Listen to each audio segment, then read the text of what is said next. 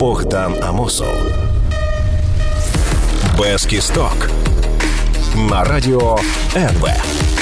Друзі, вітаю! Це радіо НВ. Я Богдан Амосов, і ви слухаєте програму Без кісток. Програму, в якій ми стараємося приправити новини тижня сатирою, аби від них не боліла голова. Тож відчиняємо наш затишний політичний шпитальчик. Сьогодні говоримо про армію розіп'ятих хлопчиків, якими трясуть не тільки за перебріком, але й у нас в країні. Про кінець епохи бідності і чому слуга народу пов'язує долю пенсіонерів із споживанням увага генів страху.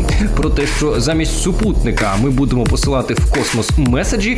Але почнемо, друзі, із найбільш актуального про танці з танками навколо нашого кордону. Несемося. Первый шаг – прекратить стрельбу и развивать свою страну. Да надо говорить все очень просто. Как, что вы хотите? Ваши условия, чего вы к нам пришли? Написали пункт. Что надо? Что надо, ребята? Вот ваши пункты. Потом бы я взял эти пункты. Честно говоря, мир-то надо на наших условиях. Потом сказал, смотрите, а вот наши пункты. Где-то посередине бы сошлись. То есть что-то пришлось бы отдавать, Я не, уступать. а очень просто решить, что. Очень просто. Не решай сам. Не делай никогда из себя, я сам собой всегда так говорю, не делай себя самого умного. Всегда найдет самый умный, всегда найдется человек профессиональнее тебя. Возьми этот список, выступи по телевизору, где разговор Ты бы президента- смог объяснить людям? Сто процентов. Люди, вот смотрите, я с ним говорил, вот список. Класс. Таким був погляд нашого президента Володимира Зеленського на війну з Росією два роки тому. Аби не вдаватися у довгі подробиці, чому ця тактика є натуральною дичиною, охарактеризуємо її коротко. Вона проста, вона легка та зрозуміла тим, хто сп'янів від власної геніальності. Перше питання було най, найголовніше, пріоритетніше, особливо зараз це питання Донбасу. Донбасу розглядалося воно таємно, деталі я не можу розказати. Ситуація на Донбасі. Армія готова, це найголовніше. Що ж, поки наш президент еволюціонував від стану просто перестать стрілять до стану наша армія готова, Україна витратила два роки на загравання із агресором. До речі, чи ця еволюція остаточно завершилася, поки що не зрозуміло. А втім, шостий президент вже здійснює візити не до нафтових країн із усміхненими шейхами, а на Донбас та до наших стратегічних партнерів. А це вже погодьтеся прогрес. Краще колись, але ж ніколи. Головне, аби не пізно. Зеленський з'їздив до Макрона у Париж, е, де вони поскайпували з Меркель. Злітав до Ердогана у Туреччину, що теж немало важливо. Туреччина е, потужно захищає територіальну цілісність і неза- незалежність і суверенітет України. Е, Ми ні в якому разі не бажаємо підвищення градусу, підвищення тиску в нашому е, регіоні під будь-яким виглядом. І ми віримо, що ситуацію на сході України необхідно вирішувати в мирний спосіб в рамках міжнародного законодавства таким чином, щоб зберігалась територіальна цілісність. Inanıyoruz. Напередодні візиту Зеленського у Туреччину в Ердогана задзвонив телефон. А з її слухавки донеслися істеричні зойки про розіп'ятого хлопчика. Очевидно, дзвонили з бункера десь під Москвою. А після самого візиту Зеленського Росія раптово закрила авіасполучення із Туреччиною. Причина буцімто хвиля коронавірусу. Утім, для Путіна, який менше за все опікується долею власного народу, схоже, головне було покарати неслухняних турків. Але як завжди, агресивні дії Кремля б'ють по самим росіянам. Варто просто подивитися, який зойк підняли російські блогери. Турцию все-таки закрыли. Очень печальные новости. Я очень сильно надеялась, что до этого не дойдет. Ну что, пипец подкрался незаметно. Что, блин, делать? Потому что, ну, это просто ка- какие-то невероятные события. Все наши майские праздники, которые были забронированы, все они просто 11 апреля президент Турции Реджеп Таип Эрдоган подтвердил решение Турции не признавать Крым регионом России. Так что ситуация куда более серьезная, чем многие думают. И мое мнение, что этим летом россияне в Турцию не полетят. Закрывают Турцию только сейчас, после того, как э, выяснилось, что Турция готова поставить Украине боевые беспилотники, а мы тут, как вы знаете, собрались немножечко повоевать с Украиной. Русский царь решил щелкнуть по носу турецкого султана, так что, граждане, сдавайте ваши путевки, вас ждут Сочи и Крым. Здавайте путівки. Замість того, щоб гріти на 9 травня свої черевця на сонечку, будете дивитися на парад Побєдобєсія по телевізору вдома на дивані. Ну що, Путін просто так кожен рік старається. Ну або вже звіздуйте у Крим. Звісно, якщо вас там чекають. Бо коли дивишся на деяких російських, так би мовити, туристів, які приїжджають у Крим, то наочно бачиш, яка вона руська весна. Я подойду сейчас. Чё? Иду сюда. Чё? Ты чё орешь на меня сейчас? Я бы наехал здесь. Я в Сибири приехал. И чё? А что же але звісно ж, пропажа путівок у Туреччину, друзі, ну це таке, це квіточки. Кремль демонструє, що у відповідь на західні санкції він готовий ще більше і ще нещадніше карати власних же громадян. Так, власних громадян, наприклад, на погрози відрубити Росію від міжнародної міжбанківської системи SWIFT, речник Путіна Пісков заявив, що тоді Росія у відповідь відмовиться від карток Visa та MasterCard. И лучший э, способ хеджирования всех рисков – это создание систем по укреплению суверенитета во всех отраслях экономики, банковского дела и так далее и тому подобное. Ну, будуть росіяни користуватися своїми внутрішніми е, картками із. Берести називаються вони мір. А, Правда, весь інший мір не визнає ці картки мір. А, Але росіян і так покарали невиїздом за кордон, тож можна не переживати. Песков не лукавит, когда говорит про скромное распространение карт МИР в других странах. Карты не расплатятся в Европе, Соединенных Штатах Америки или Украине, зато получится в Южной Осетии или Абхазии. Тем не менее, в России уже успели выпустить 70 миллионов карт. Спрос на отечественный пластик нагнетается административными мерами. Уже три года всем бюджетникам начисляют зарплату только на мир. Несогласные от учителя до президента получить заработанные деньги смогут только в кассе. Помните такое слово? Чекаємо, поки Путін у відповідь на західні санкції розпорядиться, що громадяни його країни будуть отримувати продукти як в старі добрі часи за талончиками. Друзі, на цьому паузу нагадую, підписуйтеся на YouTube канал Без Кісток, на YouTube канал Богдана Мосов та дивіться цю програму у відеоформаті також е, в YouTube. Власне, ставте лайки, шерте е, її у соцмережах і пишіть коментарі. Я на цікаві та розгорнуті відповідаю. Зараз перериваємося ненадовго і продовжимо говорити про розіп'ятих хлоп'ят. Богдан Амосов. Без кісток. На радіо НВ. Друзі, вітаю! Мене звати Богдан Мосов. Це програма без кісток, програма про ту дичину, яка коїться у нас в інформаційному просторі. А на наш інформаційний простір, друзі, наступає ворог. Так, так, всі бояться, що Москва піде в наступ танками, а от інформаційно вона вже напала і активно діє. Намагається е, розрядити наші мізки, когось залякати, когось стравити один з іншим, когось демотивувати. І працює вона одразу як і на своє населення, так і на наше. І в цій частині я пропоную вам розглянути два дуже яскравих приклади інформаційної війни та її наслідків.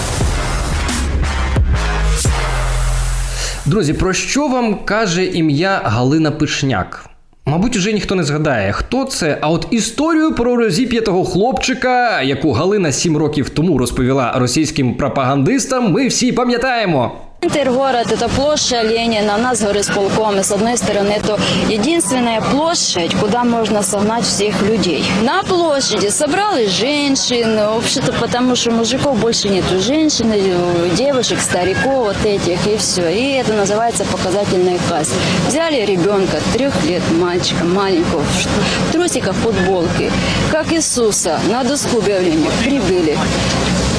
Один прибивав, двоє держали. Сказати зараз подібні історії знову користуються попитом у терористів ЛДНР та російських пропагандистів. А Галина Пишняк, дружина спершу Беркутівця, а потім терориста ДНР, живе зараз в Росії і все так само переконана, що вона тоді сказала чистісіньку правду, незважаючи на те, що на власні очі цього не бачила. Неправда, пускай будет неправда. Я не хочу ничего говорить. Ни да, ни отвергать. Каждый имеет на свое право мнение. Каждый народ имеет, э, говорят, медали есть две стороны. Есть белая и черная. Так и все. Ну, кто видел, кто там был, тот знает. Тот прекрасно знает. Даже мои соседи, которые там со мной жили, сказали, ты единственная, которая не побоялась сказать правду. Утім, сім'ю Пишняк настигла карма. Зараз Галина живе в глухому селищі під Смоленськом, і о господи, її та її дітей там ніхто не любить і цькує. Цькує за те, що вона українка. Как к вам относятся здесь уже, да, в России, другие люди, когда узнают, что вы беженка? Плохо. Плохо. Очень плохо. Почему? Они не воспринимают нас как э, даже за людей. За людей очень плохо. Даже не граждане России. Если там что-то ребенок сделал, то как будет? Дети поругались, дети то, они сразу вали свою Украину, тебя здесь никто не ждал. Хохлом называли. У меня старший драка была в школе. Ну, сразу пришли, что хохол, Бандеров и так дальше. Вот это все. Е, Галю, Галю, так це ж ти сама по російському телебаченню розповідала росіянам про кривавих хохлів, бандерівців, а тепер дивуєшся, що твоїх дітей скують в Росії. І дійсно, який здавалося б, тут може бути зв'язок. Ну і що тобі там в тій Росії краще стало жити? Наприклад, от е, як цьому мешканцю окупованої території Луганської області, який приїхав до Ростова за кращим життям. Понимаете, я не совсем местный. Я смотрю, что там, и что здесь. В общем, ехали сюда с большой надеждой, чуть разочаровались. Почему разочаровались? Ну, Я говорю, в той же зарплате, в том же уровне, уровне жизни. А что ожидали? Ожидали, как вы сказали, богатейшая страна, большие возможности. Оказалось, что не совсем так. Часом, друзі, по цей бік кордону, по цей бік лінії розмежування є своя Галина Пишняк, і звати її Оксана Марченко, наша скромниця, паломниця. І якщо в Росії намагаються посіяти ненависть до українців, щоб Путіну було легше вводити, то Оксана Марченко навпаки відповідає про пересипання українців, аби вони не пручалися, коли на нашу землю приходить агресор. І якщо раніше РПЦшний серіал Паломниця із Оксаною Марченко в головній ролі не викликав нічого крім сміху, то тепер Марченко пішла у наступ і почала е, розповідати, що в нас виявляється в країні відбувається братовбивча війна. А сколько еще таких же страдающих душ, мужчин и женщин, стариков и детей, моих братьев и сестер, чьи жизни искорежило братоубийство. Братоубийство несет смерть для двоих. В борьбе за первенство убийца забирает чужую жизнь, которую даровал Бог, и тем самым посягает на его волю. Братоубийца становится слугой сатаны и заражает семенем смерти весь свой род. Истории очень много страшных. Можете себе представить, я уже говорил, что когда родители приезжали, когда троих деток похоронили. Прилетела мина, побахнула девочка 9 лет, мальчику 3 годика. Да, трое деток погибло, родители остались живы. Трагедия. У кого-то маму на куски разорвала на его глазах. Говорить пані Марченко, що українців вбиває Єкум Путін. Ні, не говорить. Вона розповідає українцям, що якщо вони будуть захищати свою землю, то їх забере сатана, то їхній рід заразять семенем смерті та сіє інші РПЦшні прокльони в головах своїх глядачів, серед яких, до речі, багато вірян. Мабуть, її глядачі думають, раз Оксана Марченко розповідає при цьому про Бога, то вона глаголить істину. Друзі, там, де є зв'язки із Путіним, там Бога немає. Ну а зараз буде один дійсно пекельний епізод. Оксана Марченко показала жінку, яка, е, мабуть, накачана медведчуківськими змі та проповідями РПЦ, і у цієї жінки в АТО загинув син. І вона розповідає Марченко таке. Муж у меня священник, я матушка. Как вы вот потеряли сына? Началась война. По приказу они все пошли в АТО. И было четыре человека в машине. Ночью заложили фугас. Это ему подорвались они. Может, Господь так и управил, что действительно он не убил никого. Син жінки пішов в АТО, віддав своє життя, аби його матір не прийшов убивати росіянин. А його матір каже: ну й добре, що його боженька забрав. Мало того, що в цієї пані, а, я зараз скажу дипломатично, в голові танцюють розіп'яті хлопчики в трусиках, так Оксана Марченко ще й множить цю дичину та капітуляціонізм у маси. І тут хотілося б дізнатися, а що ж там наш центр дезінформації, над чим він працює зараз і які у нього успіхи.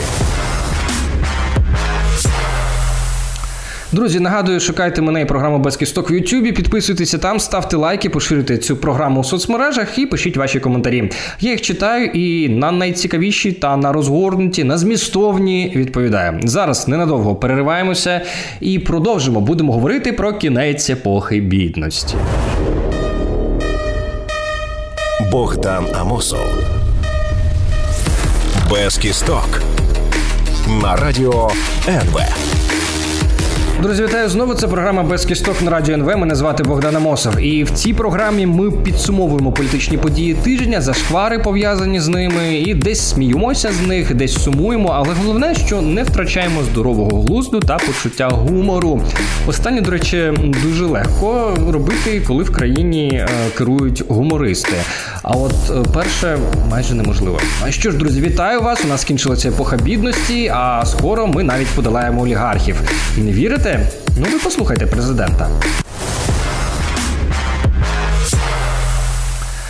Я запропонував е, розробити новий законопроект. Такого у нас в Україні не було про статус олігарха в нашій країні. Що буде з такими людьми, які будуть впроваджувати санкції, як олігархів м, будуть перетворюватись на бізнесменів. Тому що ми підтримуємо великий бізнес, будь-який бізнес в Україні. А вплив олігархів на Україну, на вибір України, на економіку України, на закони країни, на Верховну Раду України. Е, Цього мені здається допустити е, більше не можна, тому буде розроблятися законодавча ініціатива з приводу олігархів. Ось такий хитрий законопроект. Е, До речі, напишіть мені, чи ви зрозуміли, що сказав наш гарант, бо, чесно кажучи, розшифрувати його слова складно, але я постараюся зробити це за нього. Знаєте, друзі, олігархи це такі багаті дяді, інколи тьоті, але оскільки ми живемо в патріархальному суспільстві, а не в гендерно рівному, то все-таки тьоті набагато рідше. Так от, ці багаті дяді мають вплив на політиків, депутатів, інколи міністрів, а інколи і навіть на цілих президентів. І за допомогою цього впливу вони е, покращують своє фінансове становище, а е, фінансове становище держави навпаки погіршують. Єдина поки що успішна модель боротьби з таким явищем це боротьба із корупцією та створення потужних антикорупційних органів. Натомість антикорупційні органи у нас ледь дихають, але у нас створюють якийсь законопроект про олігархів. Ну, що там буде, побачимо, побачимо, можливо, щось передове. І мені навіть знаєте, друзі, цікаво, а чи буде законопроект про популістів? Мені здається, має ж бути все ж таки такий важливий закон. Якщо ж не буде, то можна зібрати РНБО і на топ 10 популістів накласти санкції, але лише на 10, не більше. Так буде, по-перше, справедливо, а в заголовках ЗМІ матиме кращий вигляд. А поки законопроекту про дядь, які впливають на депутатів, нема, самі депутати відчувають на собі, що епоха бідності минула, і це ми бачимо в їхніх деклараціях. Майже 100 слуг народу купили минулого року авто, квартиру або землю. Сукупно депутати Слуги народу придбали минулого року 74 автомобіля. Але зараз з'явився зовсім інший тренд. За 2020 рік українські посадовці наші задекларували 46 тисяч 351 біткоін. Ними володіють 652 посадовці, і їхня вартість майже 75 мільярдів гривень. Так, слуги народу, як ви бачите, для себе епоху бідності точно завершили. Хоча й не тільки вони, депутати, як бачите, всіх фракцій не бідні люди. Хтось запевняє, що живе на збереження, які в них були до депутатства. Комусь із них ми майже віримо. Хтось е, просто переписав бізнес на дружин, мам, сватів, братів. А хтось, в принципі, не парився і збагатився просто в процесі депутатства.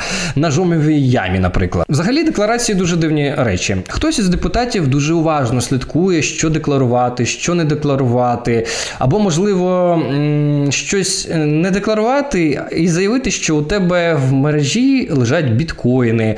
А для когось декларації це просто можливість похизуватися, що в тебе є колекція ікон, що в тебе дорогі іномарки, церква у власності. Так, так, все це можна знайти у деклараціях наших депутатів. Е, все-таки депутат не якийсь там козак Гаврилюк, а поважна людина. Дехто навіть лева е, декларує як рухоме майно. Ну, це виглядає трохи як фарс.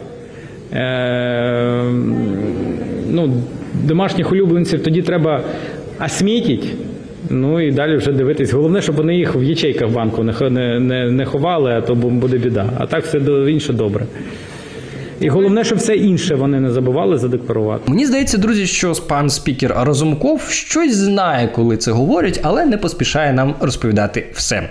Ми, звісно, можемо зараз почати говорити, як бідно тим часом живуть наші пенсіонери, але не будемо тут розводити популізм. Тим паче, замість нас це завжди можуть зробити народні депутати. Хоча останнім часом я спостерігаю, що в конкуренцію із популізмом у Верховній Раді вступає спортивний коучинг. А це, друзі, коли тебе посилено намагаються вчити життю, посилаючись на міфічних фахівців, а по суті впарюють бабуйню.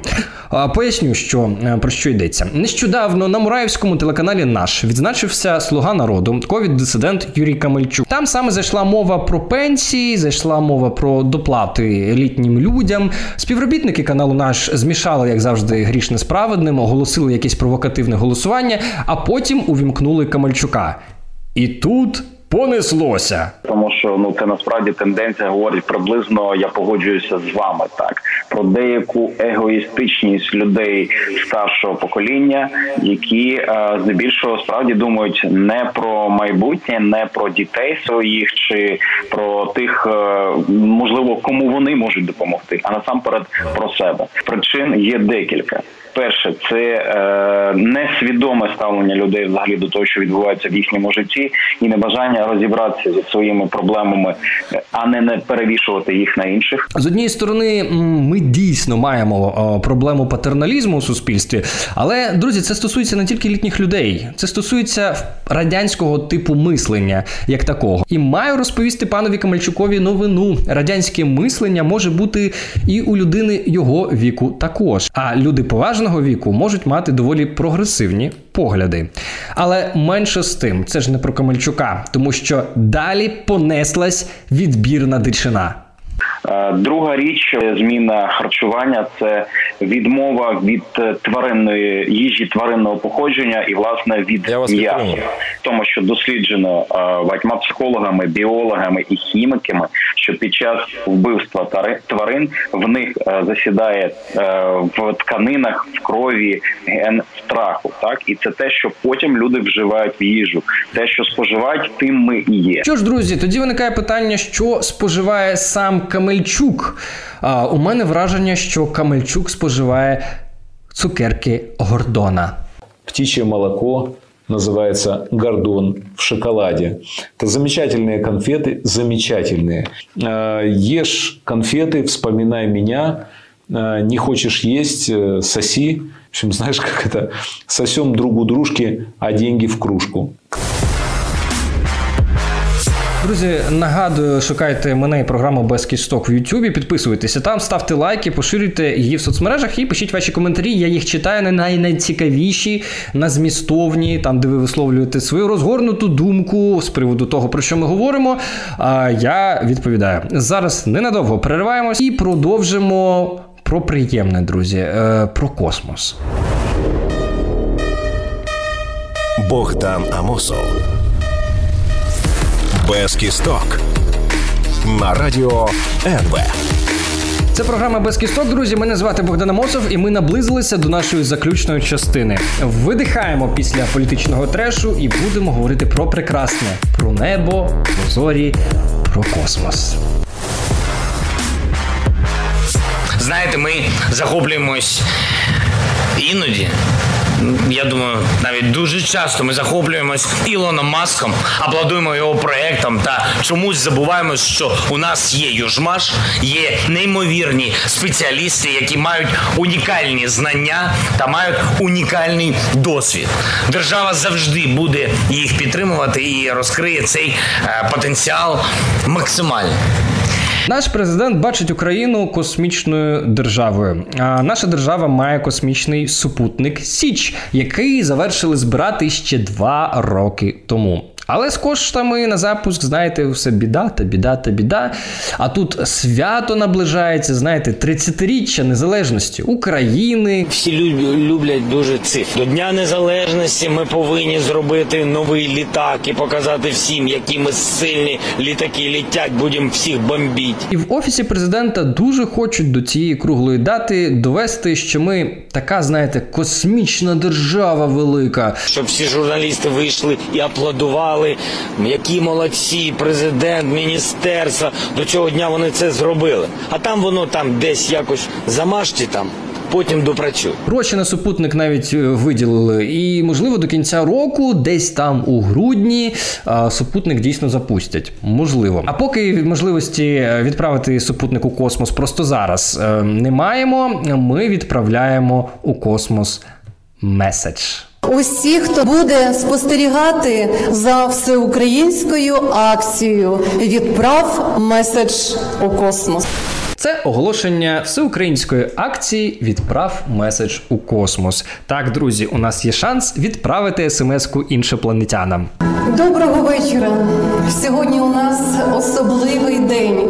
Професійне свято працівників ракетно-космічної галузі. І ми дуже раді, що святкуємо його разом. Хопа! Як тобі таке, Ілон Маск? Вітаємо гостинного господаря, начальника Національного центру управління та випробувань космічних засобів. Вас, шановні наші колеги, і вас, наші улюблені глядачі, усі, хто налаштувався на нашу космічну хвилю. І в цей момент ти розумієш, що ті, хто відповідають за космічну галузь в нашій країні, як і ті, хто готують ось такі акції та заходи, своїми світлими головами залишилися десь у 1961 році разом із Юрієм Гагаріним та радянським уявленням про космос.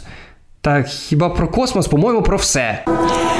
Сьогодні усіх нас об'єднав саме він, таємничий космос. Юрий Гагарин стал первым космонавтом планеты. 12 апреля 1961 года 60 років тому, 12 квітня 1961 року, збулася споконвічна мрія людства. началась новая эпоха в жизни людей. Эпоха полетов в космос. Політ у космос.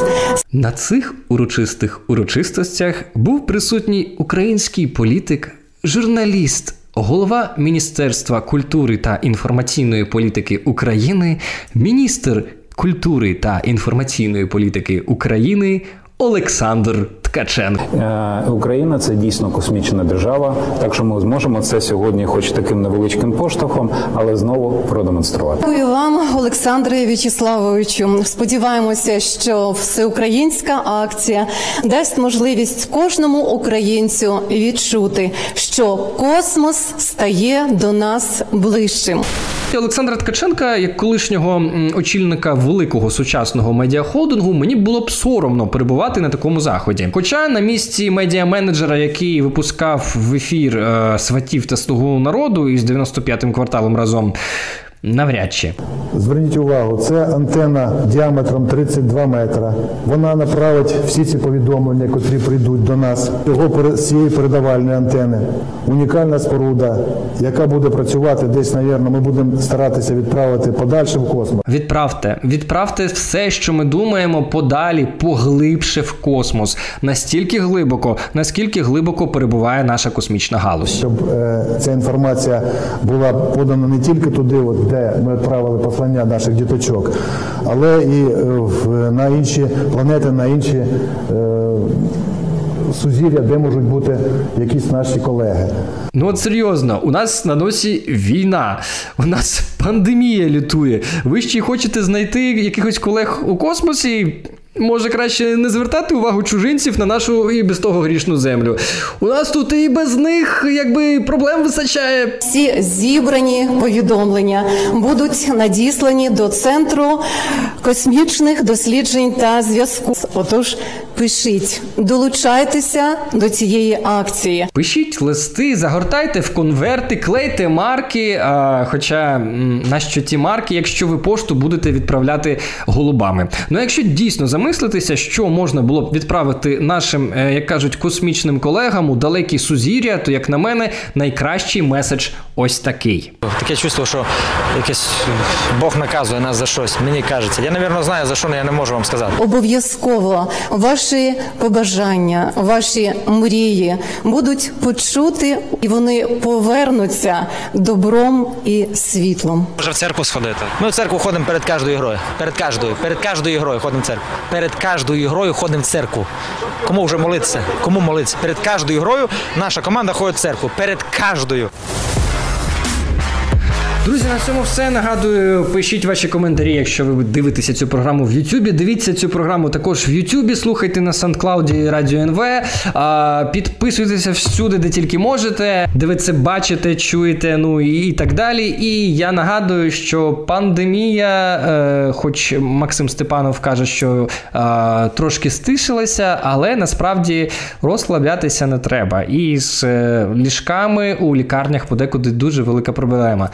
Що треба робити, щоб туди не потрапити? Треба себе захищати, носити маски і старатися е, соціально дистанціюватися. На цьому все. Всім міцного здоров'я, Па-па.